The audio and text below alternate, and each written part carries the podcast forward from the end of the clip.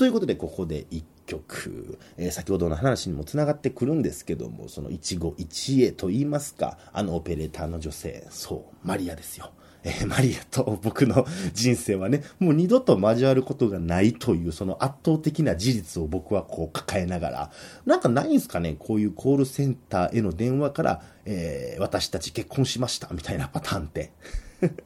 まあないやろうね、うん、ということで、まあ、こちらもそんな叶わぬ恋を歌った曲でございます。えー、さんねんほど前になりますけども、そのマイナンバーが交付されることで副業がバレるなんて、そんな話ありましたよね。えー、その頃に作った曲です。風俗嬢に恋した男の歌をいっきょく、文元大輔であの子はどこへ。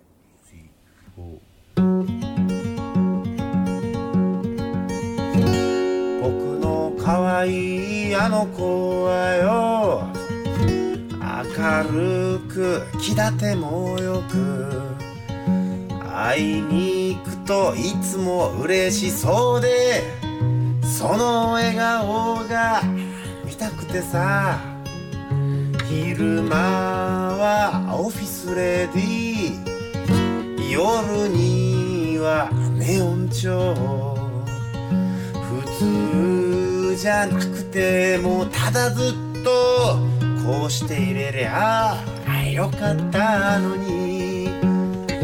あの子はどこへ行ったんだろう、さよならさえも言わないで、そっかそっかこいつがあれか、マイナンバー制度が始まるんだな。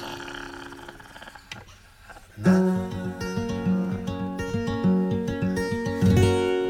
の可愛いあの子はよ、昨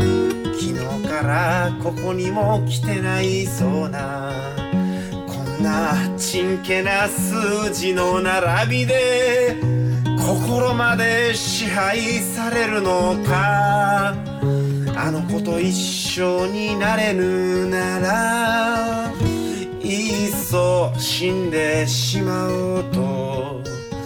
やり場のない思いを抱き、三北通りを歩いてた。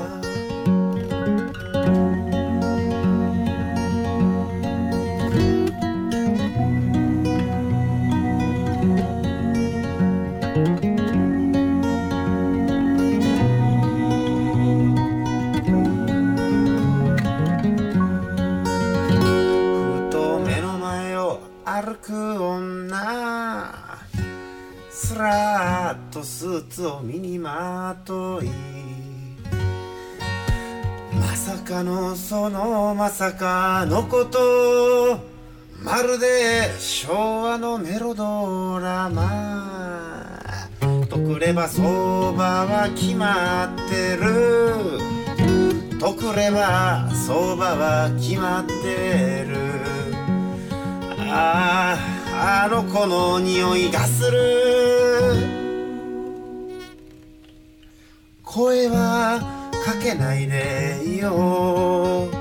あの子はどこへ行ったんだろう、あなたよどうか幸せになれ、そっかそうだこいつがあれだ、マイナンバー制度が始まるんだな、おおそっかそうだこいつがあれだ、マイナンバー制度が始まるんだな。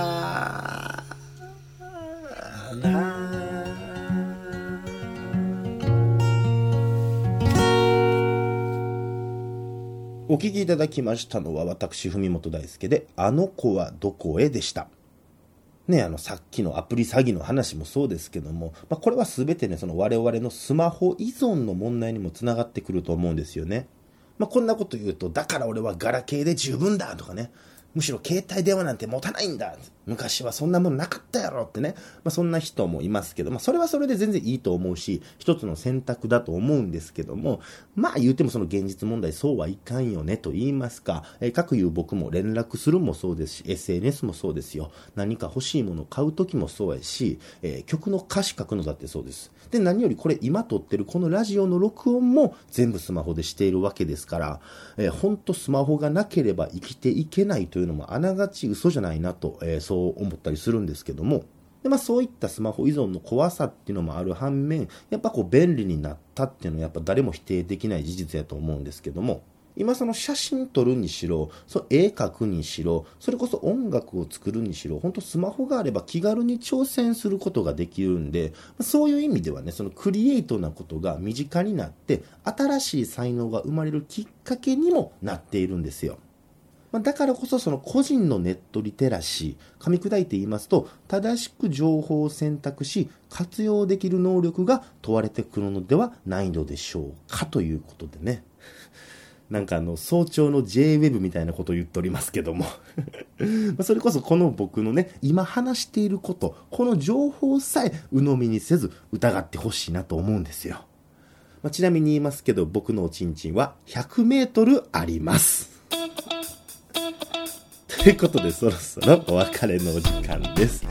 えー、今週はですね、ライブ結構ありまして、えー、各ライブそれぞれに、えー、実りのあるものになったのではないかと、えー、思っておるんですけども、そのライブ活動っていうのはもちろん僕の主軸であり一番大事なところなんですけども、まあ、それと並行してこの、えー、ネットとの付き合い方っていうんですか、まあ、それはこのラジオであったりとか エスエヌエス を更新することで、時事歌を YouTube にアップロードすることとかもまあそうなんですけども、まあ、この今の選択肢が多い世の中やからこそ、いろんな方法でまあ発信していかないと、まあ、見つけてもらえないわけですよ。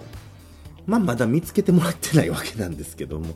だからね、そのなんていうか、そのフォークソングは昔のもんやからじゃなくて、そのフォークソングだからこそこの受け継がれてきたフォーマットを借りて、時代に沿った活動表現方法をまあこれからも模索していきたいなと、えそんなことを思っております。で、まあ、それこそ最終的にね、興味を持ってくれた人がライブに足を運んでくれたら、まあ、それが何よりかなと。